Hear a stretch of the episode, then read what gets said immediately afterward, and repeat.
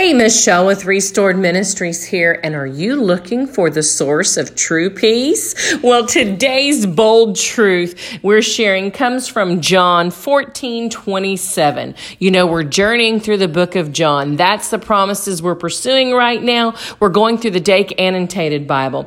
And John 14 27 says, Peace I leave with you, my peace I give unto you. Not as the world giveth, give I unto you. Let not your heart be troubled, neither let it be afraid.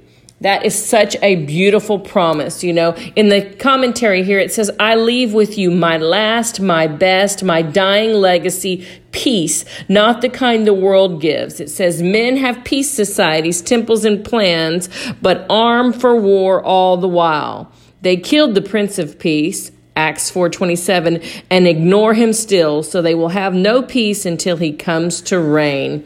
So when Christ comes to reign in us, that's when we have that true source, the source of true and lasting peace.